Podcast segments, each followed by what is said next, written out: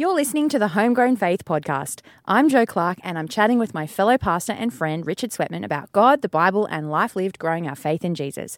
This podcast is coming to you from Hunter Bible Church in Newcastle. Hey there, Joe. Great to be with you today. How are you doing? I'm good, thank you, Richard. And this is the second podcast you're recording today. Oh, that's right. Yeah, I was uh, recording one uh, with uh, an organisation called Reach Australia, which is uh, mm. was good fun. They they they're interested in in uh, in what I've got to say and the other guys on staff team. But yeah, we're all like, uh, well, I don't know, why do you want to talk to us? We we were not uh, overselling, I don't think, what we had to offer, but. Yeah. Oh well, hopefully it'll be fruitful for other churches as they think about um, small group ministries. I hope so. Yeah, yeah. Yes. Yes, which we'll be talking about later. But first, you've mm. been going to the ocean baths. Oh, yes. So um, there's a little bit of sunshine out, and uh, yeah, getting to the ocean baths. I don't know if I've shared this with you, but uh, I, I love getting in the ocean baths. I'm not there super close to the beach, so it's not like an every week sort of thing. But uh, mm. Um, yeah, I went for the first time this spring or late winter a few weeks ago and it was quite an experience. Um, the water was actually very cold. I think the water was like 14 degrees, uh, which is, I think, about as cold as it gets in Newcastle. And I'm, I, I pride myself on once I resolve to go, I go. Like I don't pull out just on the on the water's edge there. And I, I, my Jen, my wife, she thinks I'm crazy, but um, yeah, got there, jumped in, and uh, there's you can't just walk in slowly. You have to jump in. Um, yeah, you commit. You commit. You commit. You so and you just feel the pain. You jump in and then take off. And usually, if you swim fast enough, uh, the pain eases off after a while. But uh, this time, no, I did a lap up there, and I thought my face is hurting, my literally hurting. And I thought this better improve, otherwise I'm bailing. And uh, yeah, I got back for the second lap, still face hurting and was like, all right, I'm done here. But I felt alive, which, yeah, which is pretty much guaranteed.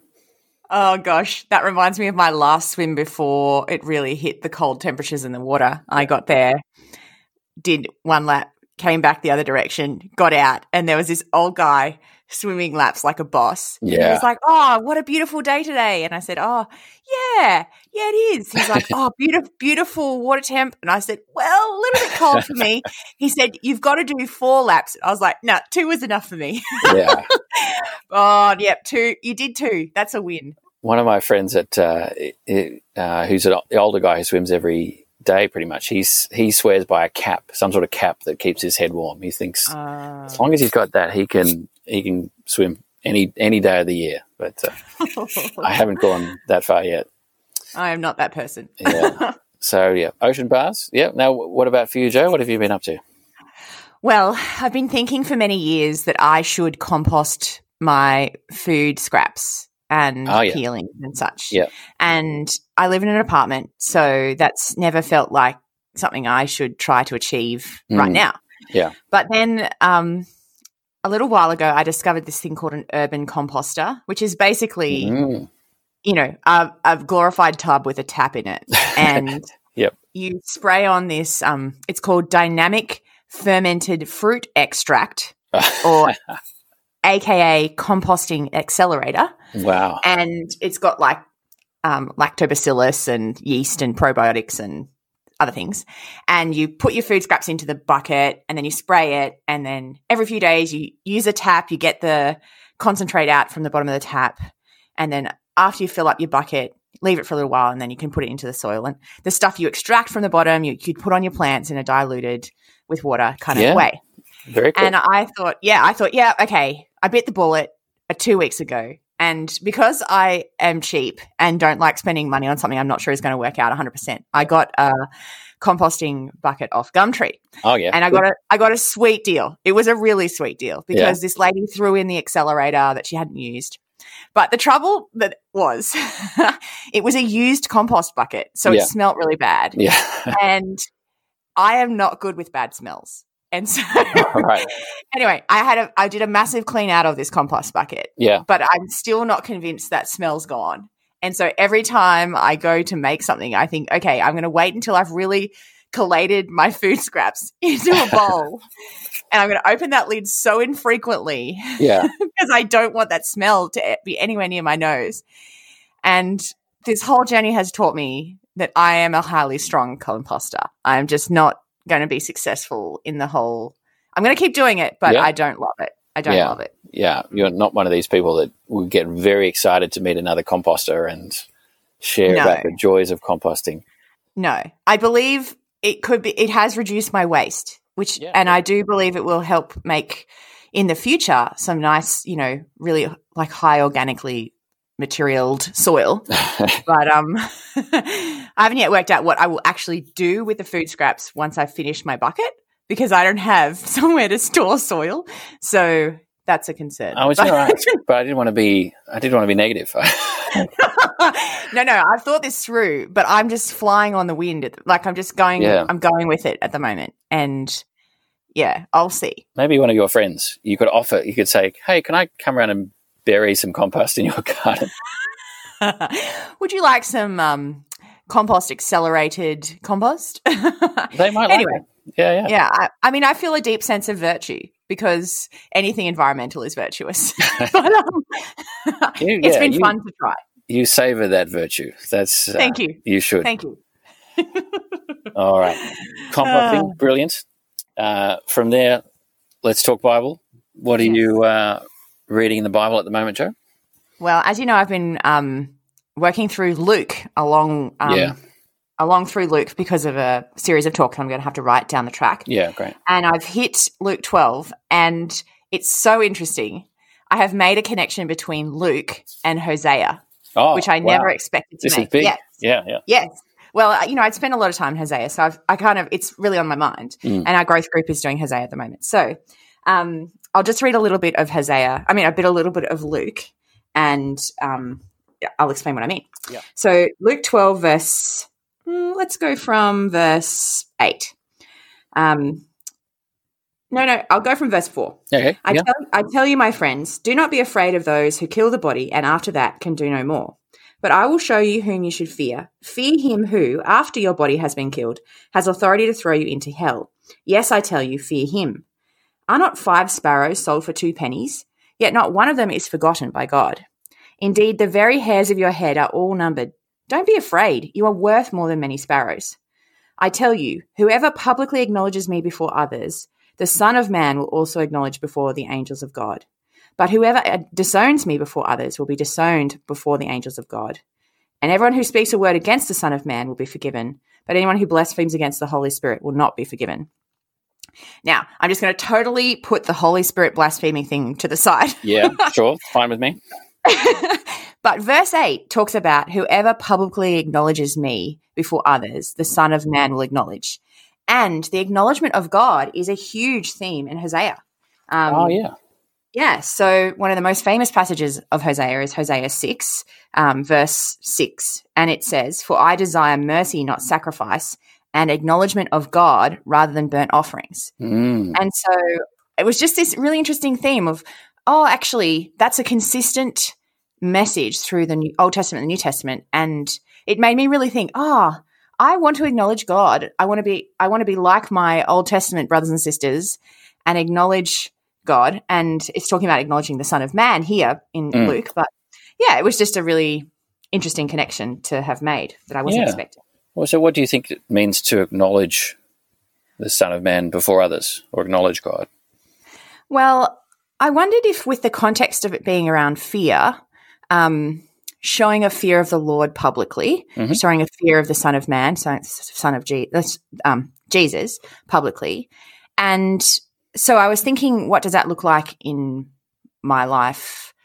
It might be talking about Jesus in a way that honors him when others might speak about him in a way that dishonors him. Mm. And so, um, if someone were to perhaps use Jesus' name in vain, Mm. seeking an opportunity to speak about Jesus really positively in that moment. Um, Yeah. and so that's that's as far as I got. Or maybe even there is a lot of heart in it. I think Mhm. so. I think prayer is a living with an acknowledgement of Jesus as your Lord and God as your King and Savior and Yeah. the Spirit at work in you. And so, yeah, I think or I, that's that's the cluster of thoughts I've had. I, it's not particularly clear. What do you think? Yeah, yeah. I think um, it's going to be different in different contexts. Like um, there would have been times in Christian history or places around the world where it could be as simple as, "Are you a Christian? Do you believe in Jesus?" And that, and then do you go to jail or do you not go to jail, or you know, you killed or Mm. not killed? Mm. Um, in our context, it's um, yeah, the bit of that heart thing about when say the most meaningful thing for you has been going to church, and someone asks how you are, do you share? Like I went to church, I learned, learned about Jesus, or Mm. like, uh, is this is this a, a part of your life that you obscure and hide and play down, uh, and you, justify that however you however you do, or do you speak up boldly? Mm. Mm. I remember. Oh, you, that's such a great summary. That's such a great Yeah. summary, Richard. Yeah. I'll, I'll tell you a story. Once I was called up by a cold caller to do a survey, and I'd just been reading Romans, and uh, the the cold, the survey person. I love doing surveys. That's another thing. Um, the survey person said, um, "What do you think is the biggest problem in the world at the moment?" And I'd just been reading Romans, and I thought, "Well, I think it's the wrath of God." And I thought, "Well, but this is a survey. He doesn't want to know about that sort of thing." But then I thought, "Oh, what the heck? You know, he's a stranger on the phone." So I just said, "I think the biggest problem in the world now is the um, the coming wrath of God." and he was it's not the answer he was expecting. Uh, What did he say? uh, he said, "Well, that's interesting." Uh, then next question, you know, he, just, he just took it down. But that is acknowledgement of God, isn't it? That's great. Well, yeah, I could, like I couldn't see any good reason to not answer that question that way. Mm. Um, And I think there's a lot of times when people I'm talking with people and I kind of dis downplay or obscure my relationship with God, which which is probably dangerously close to um, yeah not acknowledging God before others. So Mm. yeah. Well, that's food for thought. Um, and what about you, Richard? What have you been reading lately? Oh, reading. I've been reading some small books on small group leading at the moment. Um, I've I've been on a, a real pause of reading small groups, books on small groups, because I think Joe, you'd understand this about me. I, I I find it hard to read a book about small group ministry without thinking about all my failings and problems. yes. so, you know, the book's title would be something like "Lead a Transformative Inspirational Bible uh, Small Group Ministry," and all I read, why I see that title is saying why your small group ministry sucks. Like it, that could That's really taking it to heart, Richard. yeah. So it's all about me. It's not about the books. So, um, but every now and again, I get over myself and I get in the mood and I read books on small group ministry. So I've read about two or three in the last um, month or two, um, and mostly, you know, I I just read read them. I get what I can out of them. Uh, just go go along for the journey. Um, but um, yeah, reading a good one at the moment. It's called uh, Leading. No, yeah, leading small groups that thrive, uh, and it's only been released like last month, so it's brand new, and Wow. um, by three authors, and they've actually they did research on small groups. So they interviewed 600 small group members and leaders, something like that. Yeah, and uh, it's got a. It's uh, I- I'm partway through it. A few intriguing things, little teasers they put out is like they mentioned stuff like um, groups that spend a long time on logistics grow more than groups that don't. Could you imagine? What? that? Yeah, like if for a group that spends an average of 16 minutes per week sorting out logistics, has more spiritual transformation than one that that ignores it. Um, so I'm just fascinated. I really want to get to this chapter and find out what the story is there. Um, Yes. so, uh, but um, yeah, the, the chapter I'm just at the moment is about leadership, and uh, this has been helpful. I- It said that one of the strongest predictors of a small group's effectiveness was the leader's commitment to the group. So it's not about skill or charisma or um, Bible knowledge necessarily, but about commitment to the group. And um, yeah, I think that resonates. Um, Yes, definitely. Because you can you can see how a growth group leader who is committed to seeing their group grow to love Jesus and Mm. and shows that outwardly and and shows that with love. That's an inspiring group to be part of. It's Yeah, really yeah. enjoyable. Yeah. Mm. So they've they've surveyed people and there's sort of evidence behind that. So um, yeah. So I'm just reading it first pass. I might read it again, trying to think, oh, what what I want to take away from this. But um, yeah, it's been uh, good so far. Mm. I'm curious as well, like how do you share all this knowledge? Because th- that kind of stuff is fascinating. And how do you disseminate it down into quite a significant, like a size, the ministry the size you lead? It's um, mm, that's interesting. Yeah, I'm not sure. Yeah, how how do I translate this? Um, it's not easy. no, no. The reading is easy. Yeah, practically changing and applying. That's a, that's another question. And critiquing and thinking. You know, mm. thinking critically about what I'm reading. That's uh, yeah. That comes in the category of hard work, Joe. and we're out of time. We're out of time. yeah, yeah. Oh well, good to touch you this week, Richard. Very much love chatting with you, Joe. Have a good uh, week. Yep, sounds good. And we'll hear more about small groups down the track, no doubt. yes, we'll do. See ya. See ya.